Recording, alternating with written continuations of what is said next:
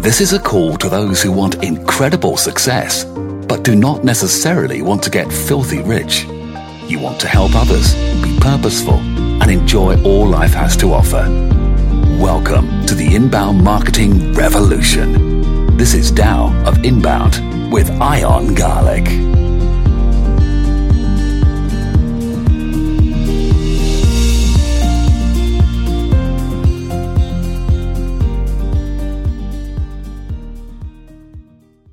Welcome to the Tao of Inbound. This is Ian Garlic. And this week's guest, I was lucky enough to see and be somewhat taught by at an event put on by Michael Port, Heroic Public Speaking. Uh, our guest today has been an actor, um, a photographer, a videographer, and for nine years was the theater games improvisation instructor at NYU's graduate acting program uh, which is an amazing, amazing skill set that he has. Um, and in 2010, co-founded Scribe Films. In 2012, became the director of the Chekhov Film Project at NYU's graduate acting program, where he's currently working. And 2013, created the Film Practice, a studio that offers on-camera actor training. Uh, welcome to the show, Dan Cordle. Dan, thanks so much for being on. Thank you very much. Um, Dan, so, uh, you know, I, I want to talk today about how people can present themselves on video. Uh, but I had a few things I wanted to talk to you about because I, while I, I want to talk at the end, I think there were some even bigger things that I learned from you. Um, you know, and one of the things that I really liked and one, the things I've been thinking about a lot is this idea that you have because of going through improv, the moment from when things are, you know, chaos is put in front of us and before we start organizing the chaos. Right. And uh, can you tell me a little bit about why that moment's important and how you handle it in an improv situation? I think it's a great moment because in that moment, uh, there are nothing but possibilities. And um, in that moment, people find themselves acting instinctively, uh, not not um, not necessarily from a place of reasoning, just acting. And um, I think that's a that's a powerful place to be in. And we we associate those moments, uh, instinctive kind of reactions, with um, situations where we're perhaps in sports or in survival situations uh, but you know the same the same process that's at work in those situations is at work in our daily interactions with other people, uh, in our dreams, um, and in much of what we do. In fact, there's something called the adaptive unconscious, um, which is uh, it's kind of like the body's wisdom, the way that the body kind of figures things out. Um, it's an introspective kind of awareness and uh, I think that that when you're when you're improvising, as we all do in life all the time, a lot of what's happening is coming from that place. And sometimes when we apply our intellect um, and try to override our instincts with our intellect, things get a little bit muddled. Um, so a great deal of what I teach is is how to come from that place, you know, where you're really using your instinctive knowledge to um, to you know uh, get things done. That's yeah. basically it. I, I love that, and it, it's it's so important to you know I when I realize that because we do I do a lot of video interviews and I try and tell people that, but I never realized that moment either where that that changes. Um, how do you you know, you teach improv. And, and, another thing that I loved about the class is when you start talking about teaching improv and we, we did this class, um, it's not, people immediately think of comedy improv and, right. and it's, it was nothing. I mean, there, there were funny moments mm-hmm. naturally, which was great, but, uh, uh, how do you, what improv tools do you use? To, what are some of the best improv tools you use to help get in touch with that moment? Or is it just doing improv in general? Well, um, there there is a distinction between you know what is known uh, now, you know, in this country anyway, is improv and uh, what you know I call generally improvisation. Uh, and the difference is that with improv, uh, the improv that we all kind of associate with is, is kind of comedy improv. And, you know, there, there are many fun venues to go see that kind of work, you know, where the point of going is that you're going to get a good laugh and, uh, you're going to see things that are way out of the box sometimes. And, um, it's like going to see a comedian, you know, it's a huge release. There's a certain amount of enjoyable tension. And, um, but the point for the performer, um, in terms of the hope for, um, outcome is that people will laugh which means that, that there's a focus on being funny. Now, um, or that that's the, you know, hoped for outcome. If people wind up bawling, you know, at the end of an improv show, you know, some people would say that that didn't work so well. now, you know, so already there's this outcome that you're hoping for, and the outcome is a, a is within a specific set of emotions that you know we would call funny or humorous, you know, uh, those kinds of feelings. So if you're engaged in improv and you're doing that, you're actually hoping to achieve a particular thing. And with improvisation, which um, I learned through something called theater games, it's not necessarily funny. Mm-hmm. It's the same kind of, it delves deeply into the same kind of uh, improvisation that we do on a, in our lives. And, and oftentimes deals with moments of great importance in our lives.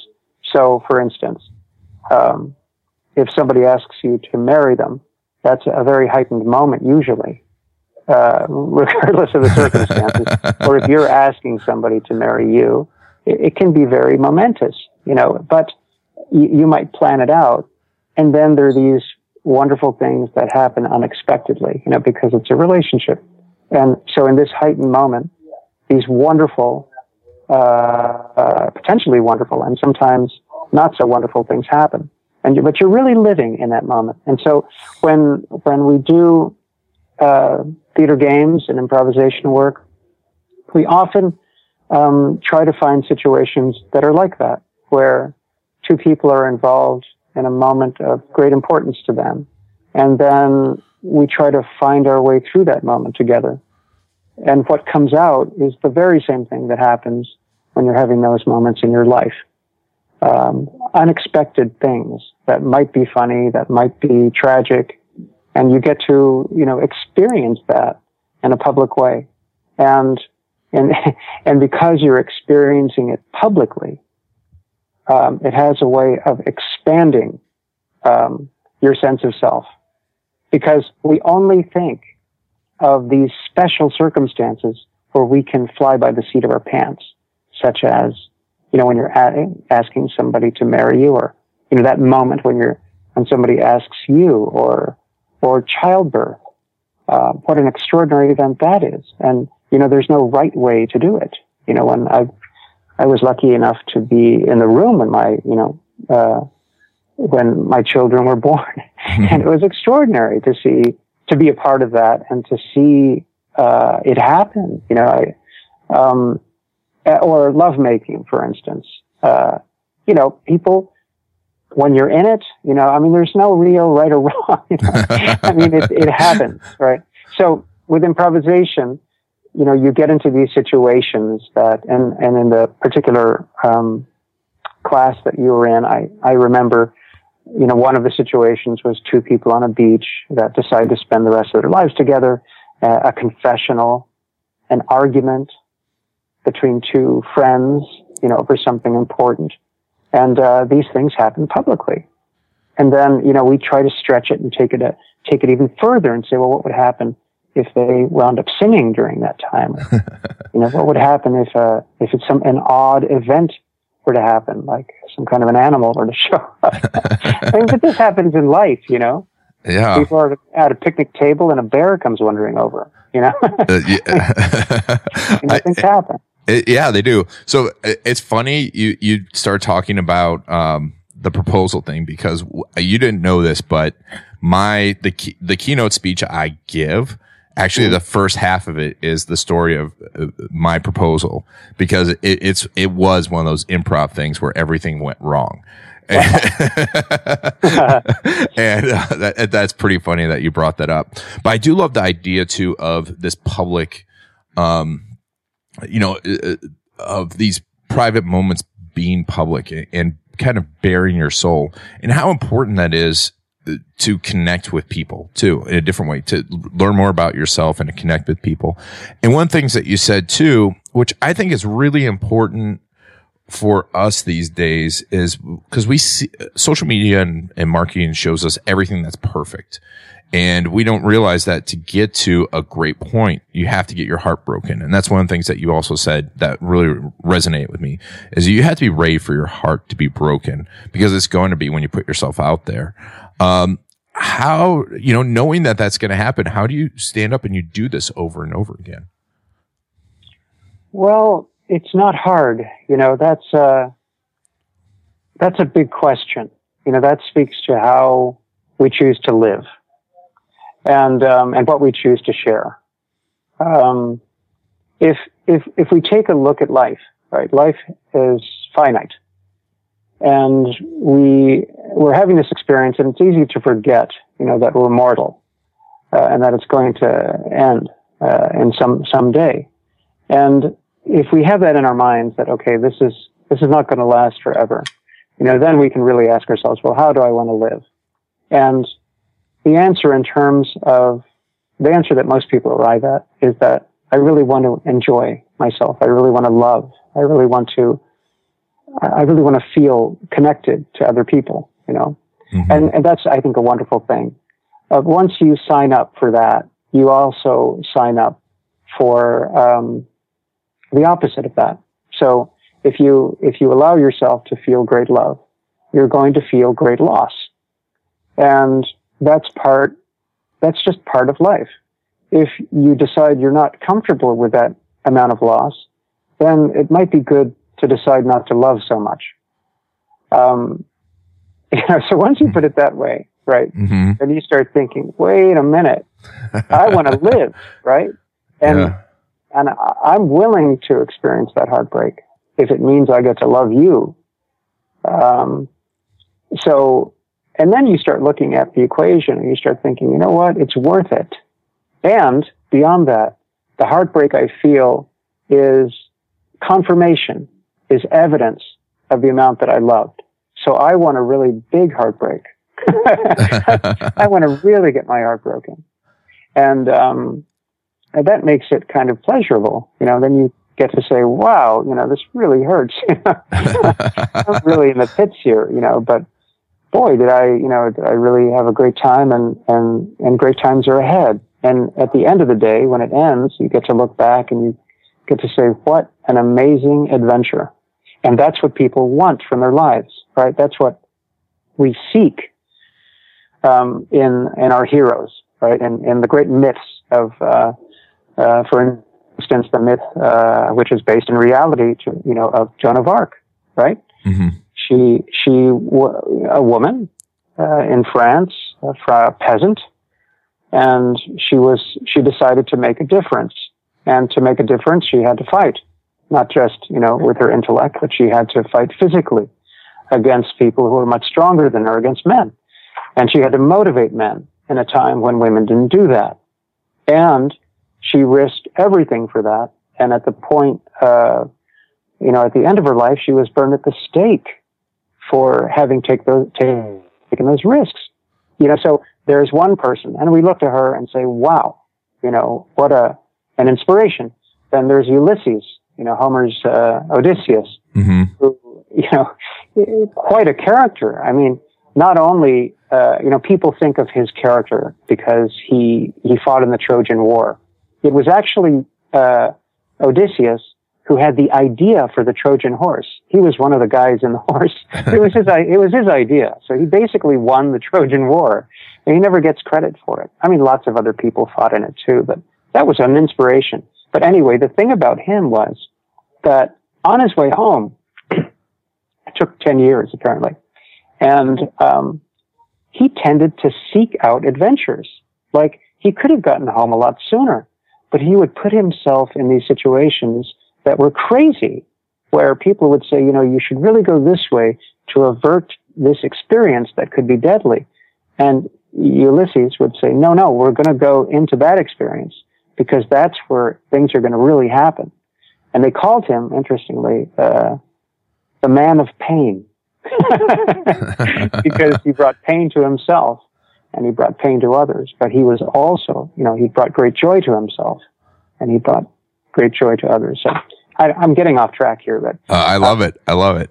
But this is there's a key here, right? Because now we can also we, we put limits on our experiences, and we have to you know we have to decide is this experience a good one for me? Is it in that sense is it profitable, or is this an experience that that isn't good for me and my loved ones? So you know, personally, uh, I've never done heroin. I hear it's a great drug. I, hear, I hear that it's so good you're addicted, you know, the first time. Um, but I know that it would cause, you know, as great as that is, it would cause some serious problems, and I won't go there. And um, there are things I share, and then there there are limits to what I share because I feel like it's a little bit too much, you know, for me to share this thing. Um, so you know, we, we, all go through that. My my favorite um, photographer is a uh, he's a man called Emmet Gowin. Um, he's still around. He was one of the great photographers, and he's known um, to a large degree for his photos of Mount St. Helens after the explosion, but especially for the photos of his family uh, and his wife Edith. And many of the photos he took of her were, you know, were very personal. But he has this great story that he tells of uh, a time when people were saying to her, you know, Edith, how how can you share photos that are so personal? Because in many of these she was nude, you know, mm-hmm. and, and, and you know, in very in a very revealing way. And she said, uh, "Oh, you haven't seen the photos that are too personal." Wow. So, um, you know, we share what we what we want to share. We share what we can share, and um, and and just like with with everything else in, the uh, process of living and and the uh, and the attaining of wisdom, you know, we try to push the, the envelope little by little and to stretch out and to to see what we can see and to experience what we can experience. Yeah, and it, it one th- another thing. I mean, I, I, took away so much, but another thing that you just mentioned too is about pushing the envelope and and how we you know how we push the envelope and then come back to our normal spot. But that normal spot has now moved because we pushed the envelope. And, um, and how do you do that on a regular basis to expand yourself? Is it intentional or is it just, I see this, so let me go do this? Well, um, that's a good question. Uh, personally, I guess what I do, the first thing that I try to do well, there's several factors for me. Um, I think the first and most important thing is to make sure that my needs are met, right? And this is going to sound very basic, but I do think this way. Are, am I meeting my needs? Am I, you know, am I achieving my responsibilities? And when, when that happens, it opens the door for, uh, for wonder and curiosity. And this is not really any different than it is for anybody else. And I mean, this is, I think, you know, uh, what happened to our species, right? Uh, at first, it was very hard, very difficult to get by. And then, you know, we used our brains to meet our needs in, in good time and we had a little free time. And in that time, you know, our curiosity and our sense of wonder really came out. And then, you know, ironically, the curiosity and the wonder led to, uh, had benefits you know, we wound up discovering new things that made it even easier to meet our needs and, and so forth and so on to the point where now, you know, living is pretty easy and we have a lot of time to really explore things that we're curious about and to bring our wonder to our experiences. So, um, when you activate your curiosity and your wonder, if you have the luxury to do that, and there are people in the world who don't, um, it, it, can be so joyful you know, and it, it can also be incredible because uh, you wind up learning things that are frightening and and and learning things that are extraordinary when you think about all the things that there are out there to, you know, to consider, it's mind boggling. Oh, yeah. So I guess, you know, I like to read. I like to think. I, I take, you know, the photography that I'm doing now is, um, that's, that's the function of what, of what I do when I'm out taking photos now.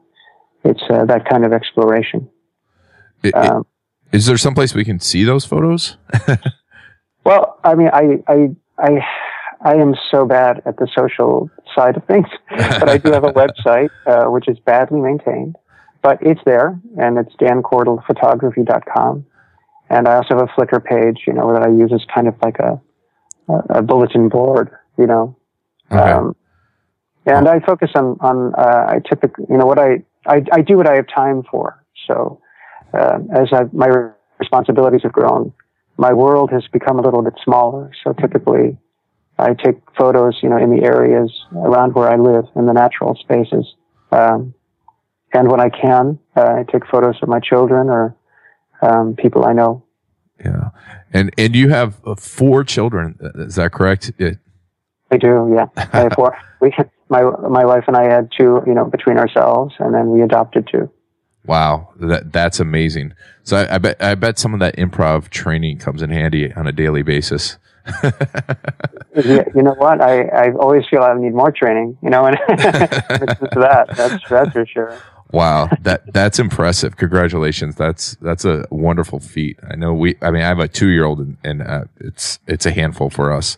Uh, I can't it, imagine four in in New York in, in New York City too. We always talk about that. yeah, Oh, we actually, well, we live in Princeton, but I oh. will say that I, I, I don't, you know, I don't have, uh, it's, I think it's kind of like waiting tables, you know, it's like, you, see, it's not an easy job. And it's like, when you first start, it's like, oh my goodness, you know, how could I possibly do this? But then before you know it, it's like you're, they keep adding tables and somehow you're able to do it. The big step, I mean, we're off base here, but the big step was from two to three. Like when you have two, you can hug one under, you know, with each arm. But three, it's like you have to, you know, you go to a zone defense at that point. uh, that's such a great analogy. I can only imagine. Oh yeah, yeah. Too. That's fantastic. Um, so, you know, getting back to the idea of opening it up, and one of the things I wanted to talk about too was, you know, you you did some training for us there, and you do regular training on people how to be on video. And I think, I think it's a, a crucial skill for almost anyone these days because really there's no one in the first world, you know, in West, unless they're ultra poor that isn't going to be on video at some point at this point in their life. Um, mm-hmm and you know interviews are so important and also just you know for it's such an opportunity to transfer your message what are some of the crucial things that you can tell people or uh, some of the crucial advice for people getting on video and being interviewed and also bringing exposing themselves not in, in not drop, dropping your pants exposing yourself but exposing right. exposing right. yourself uh you know uh personally and being as authentic and as opening your heart up as possible. What, how, how can you do that from the first time out? Well, the, um, probably the clearest thing I could say about it uh, is this, um, that you have to understand that, that, um, when you're on camera, uh, in an interview situation, you're involved in an intimate situation. And that's sometimes the last thing that people consider because the truth is that you're, you're involved in a conversation with one person who's the interviewer, and there's another person at the table, and that's the viewer. And the viewer is coming at this as an individual, and they're right there with you.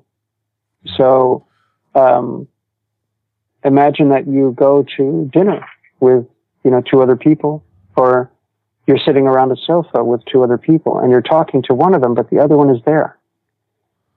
And you know, you want to include that person. You want that person to be part of the conversation. You don't want to ignore them.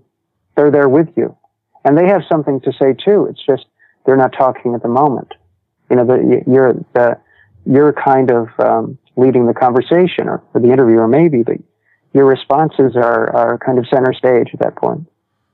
So understanding that you're involved in an intimate situation may, you know, hopefully will lead people to know that, oh, okay, uh, you know, it's of great value for me to be myself here, you know, because um, it's a good idea to share who I am. I mean, and that, then we're, you know, into this discussion on authenticity. Now, authenticity, it's interesting because that's a word that um, uh, I haven't, you know, when I work with actors, that's a word that we don't usually use, but it is a word that is used quite a bit um, in other areas. Mm-hmm. And, one of the areas that that that um, it's used a lot is in public speaking and in marketing and and so forth. And what I know about authenticity is that um, how I define it is that it means real. You know, like that's the real you. Now, the real you isn't going to be pleasing to everybody. Some people are going to run the other way when they see me. Right? They're going to say, oh, that guy. Oh, goodness. I'm going to cross the street, you know, because he's coming. And that's perfectly okay. You know, they, they shouldn't have to subject themselves right? that no, they they have other friends that they need to be with. So, you know, God bless them, and and there they go. You know, but then there are these other people who know who I am, and they see me, and they wave, and they run, and they embrace me, and those are people that, you know, that are uh, they know who I am, who I really am, and they want to be with me, and I want to be with them, right? So mm-hmm. if you're really yourself. Uh, then you will you will be with the people. You'll find yourself in the company of you know what I'll call your people, and there are many of them out there, many many. If you present something that you're not, you're going to confuse people. They're not going to. It's going to take them more time to get to know you. That means more time that you're not spending with the people that are your people, and it will be confusing for the people who really need to be with somebody else. Mm. So think about it that way, and it's like you know, imagine being in a relationship with somebody uh, and pretending you're somebody you're not, right? Or only showing them part of who you are. Um, that that wouldn't be a good thing. You know, that that might lead to a disastrous uh, situation. So for me, um, these things go hand in hand. Intimacy doesn't mean necessarily mean vulnerability, right? I mean, it kind of does, but it doesn't mean you're in a weak position at all. That's a good it point. Means, yeah. You know, so um, of course, intimacy, that word, uh, is loaded for many people. But what I'm talking about is really just being yourself, you know, and understanding that somebody is there very close to you who's listening to you. And that's good. And how do you get over uh, be, I, because uh, you know you you're around cameras all the time and and and are you know working with actors who are around uh, cameras, but the people that aren't, and you know, especially when it comes, you add lights and you add microphone, it's overwhelming. How can you, how would someone move to that intimate place mentally, have a mindset of that intimacy given all the, the setup around them? Mm-hmm. Well, um, you know, that's, uh, uh, factors face the same thing. You know, it's, um, if you're not used to it, it it's difficult. Uh, so when I train actors, you know, and now when I train speakers, what I do is, uh, you know, develop a practice with them where you're actually getting on video. Uh, I have one particular training that I do where uh, you're on video every single day. You know, you're making video every day, like a, a video that lasts uh, up to five minutes, and these are shared every day. And then as you progress uh, through the training, you know, you start adding elements like lights and better sound, and pretty soon you're making um, what I would call low production videos on your own. It's hard to do a high production on your own because it's a, it's a big job, but you get into a flow where the on-camera part starts to become not just easy but very enjoyable, and you have an understanding of what's happening with the sound and with the lights. Then you're ready to have you know, a big party, which is, which is the higher end production when you actually walk into a studio and there are other people that are going to take care of all these things that, that you have a sense of how to do. And, you know, you wind up feeling taken care of and it's exciting. It's not terrifying anymore. Um, so um, that's how you know I approach it. There's it's a matter of getting yourself into a kind of a, a situation where you're doing it all the time, um, and it's easy to implement. You know, even even uh, on a daily basis. You know, if you make a habit, for instance, of talking to people on Skype, you know, just there, you know, as opposed to just picking up the phone, which not many people do anymore. Um, you'll you'll be in a situation where you're on camera, and you know that's not quite the same thing, but it has an effect over time. You get used to it. Yeah, yeah. Uh, I remember you talking about the Skype thing, and it's funny the point you brought up. It's so where where do you look when you're on Skype video? Because we're on Skype audio right now, but when you're video, do you look at the person, or do you look at the camera, or are you moving back and forth? it, it, depends. It depends really. Um, usually, when I Skype, I look at the person. Um, and that's because um, there's a lot of information we gain by looking at someone, even if they're not looking at us. Mm-hmm. That's part of the conversation. Um, that gets back to uh, you know what I was talking about about the adaptive unconscious. There's just a lot of information coming, and it's good to see. Um, it's also great to hear. Uh, sometimes I'll look in the lens if I really want them to hear something. If I really want to communicate something um, I'll look in the lens because then I know that there's a chance uh, that they'll get they'll get it even more clearly from me because then they'll be seeing my eyes. Um, and I don't feel self conscious about it at all. You know, I mean, I I know that there's that, and and what I can say is if you do this uh, habitually, you lose that sense of self consciousness. I mean, it's it's like everything else. It's like back in the, I mean, I, I was, uh, you know, alive in the days when men were going to the beach wearing bikini, under, you know, bottoms. You know what I mean? Mark Spitz, you know, those days. Um, and now people wear baggy pants and they would never dare, you know? yeah, yeah. but you can see how, you know, like a trend could begin and in 15 years, you know, all of us who are now wearing baggy pants would look like losers, you know? Yep. So, so it's just a matter of, you know, like doing it and getting used to it. And then it's like suddenly everybody's okay with it. And you just apply that kind of reasoning to yourself and say, okay, well, if I engage in this, eventually I'm not just going to get used to it. It's going to seem like old, old hat. Yeah. That's, uh, that's great advice. Um, I love that the, the five minute video thing as well, because that, that's a powerful thing that people can do to prepare themselves to be on video and also just be more comfortable with the, that public opening themselves up a private situation being public like we originally talked about. Um, I, thank you so much for all that awesome advice. Uh, sure. i have a couple questions uh, that i always ask. Uh, one big thing we work on is mindset and you know marketing and life it, it really mindset is what holds us back or allows us to become better what mindset are you personally working on right now um, well, I, I, I'm a strong believer in, in the importance of kindness and compassion. And, you know, the, the, in, in some ways, the, you know, we, the, it's sometimes, it's important to remind ourselves that we need to apply that to ourselves. You know, that we need to take care of ourselves. So, um, that that's something that I've been thinking about a lot, um, and that's an you know that's something that you have to refresh because uh, it's easy to forget, and and it's odd that we do, you know, because when you think about it, nobody thinks about you as much as you do.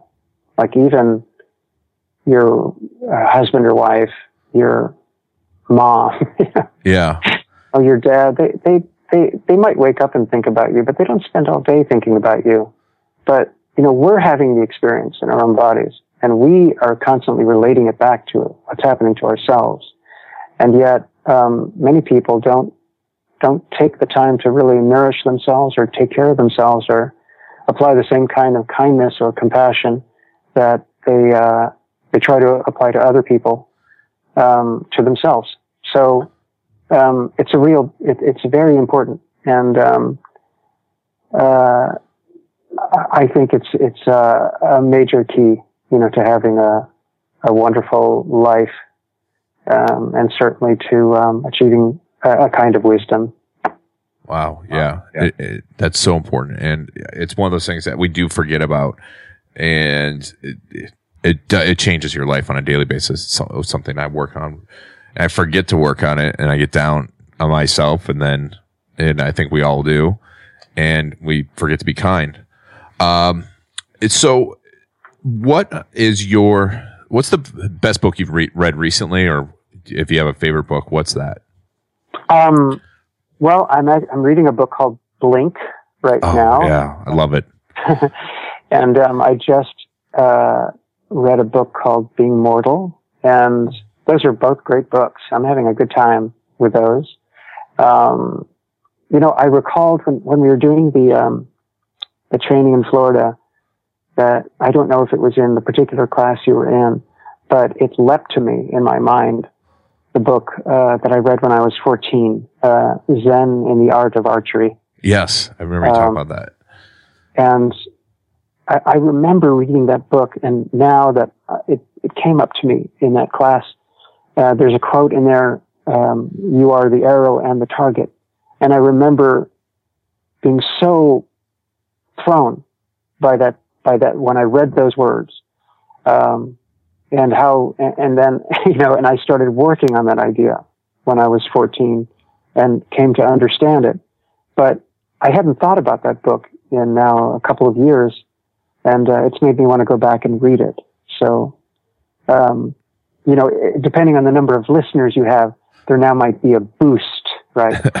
sales. that old book will be pulled out. You know? yeah. Yeah. Yeah. Go bestseller. Uh, and yeah, Blink is one of my favorites too. And, and the, uh, Malcolm Gladwell is fantastic. I don't know if, if you listen to audiobooks at all, he reads all of his and the way he reads them is just wonderful too. Uh, yeah, he's, he's a, he's a fantastic guy. Um, and what was the, the original, the first other one you mentioned? It was, um, uh, being, um, being mortal by Atul. Uh, um, I'm going to have to. Being Mortal. Hang on one second. I'm going to. Uh, I'm forgetting his name. It's a very good book. It it deals with some issues that are that are kind of difficult sometimes to read um, because it deals with aging and, and with illness, um, and it can be hard to read. But it's a great book. It's by Atul Gawande. I hope I'm pronouncing his name correctly he's a, a doctor um, who has you know incredible experiences dealing with people who are um, infirm, you know, and, and with the aged. Um, and I recommend it highly. Awesome, awesome. And uh, you mentioned a quote, but we I always ask people what their favorite quote is, or if they have one. Uh, do you do you have one? I, have a lot of quotes from you. You're very quotable, by the way. But uh, um, do you have a favorite quote? Um, a favorite of somebody else? Yes. Is there one? Uh, I'm I'm going to have to quote. You know, I, I I I don't have like one that I always keep in my head, but I'm going to have to quote my brother um, because uh, I wrote about him yesterday, mm-hmm. and uh, he he said uh, you know a couple of amazing things in his lifetime.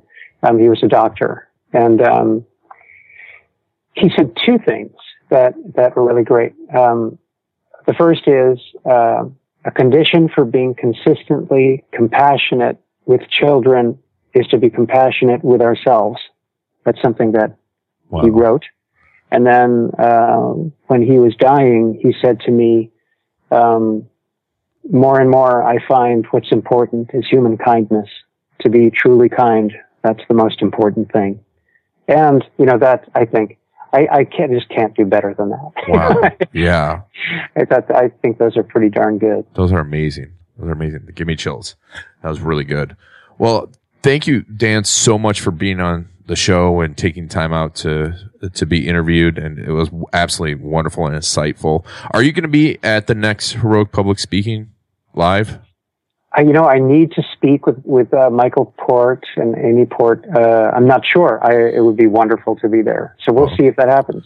Well, they better have you there. Uh, is and is there any other way if someone wanted to connect with you or you know take one of your classes? Is there any other thing out there that they can? Because I mean, I highly suggest it. It, it it's a subtle but powerful transformation in the course of 35 minutes that I had Thank with you. you. So I mean, it, it was and I saw it across the board. Everything was okay. outstanding there, but it was like, wow. It, it, because it, pushed for me, especially, uh, uh, just to give everyone that's listening, because uh, I went to Heroic Public Speaking thinking it's gonna be a thing about public speaking. You know, stand up straight, clear your throat, blah blah blah. And it was right. nothing like that. And then when I got into the improv class, well, I was thinking I, I've always wanted to kind of take some improv classes, and it was it was different and it pushed my boundaries and also made me think about things in a whole new way. And it, it made me a much, I think a much better person, but also definitely a much better speaker and, uh, and my interactions much better. So is there any way that anyone else can experience that besides heroic public speaking? Sure. Um, what I can say is, um, you know, I've trained actors and I'm gearing up, you know, to, to have more of a presence in terms of training um, speakers and entrepreneurs, which means I, I'm getting together, uh, you know, a website, uh, like a little home, you know, for that kind of work. Um, but in the meantime, um, I'm very reachable um, by email, which which is dancordle at hotmail.com. And I'm also um, on Facebook, which um, I found to be very effective in terms of communicating with people. Um, so, and on Facebook, I'm just Dan Cordle. I think I might be one of two Dan Cordles in the world. So I'm pretty easy to find. and that's D A N C O R D L E. Dan Cordle. That's right. Awesome, Dan. Well, thank you so much for being on the show. I really appreciate it. And I, I look forward to talking to you again. Thank you very much. It was a pleasure.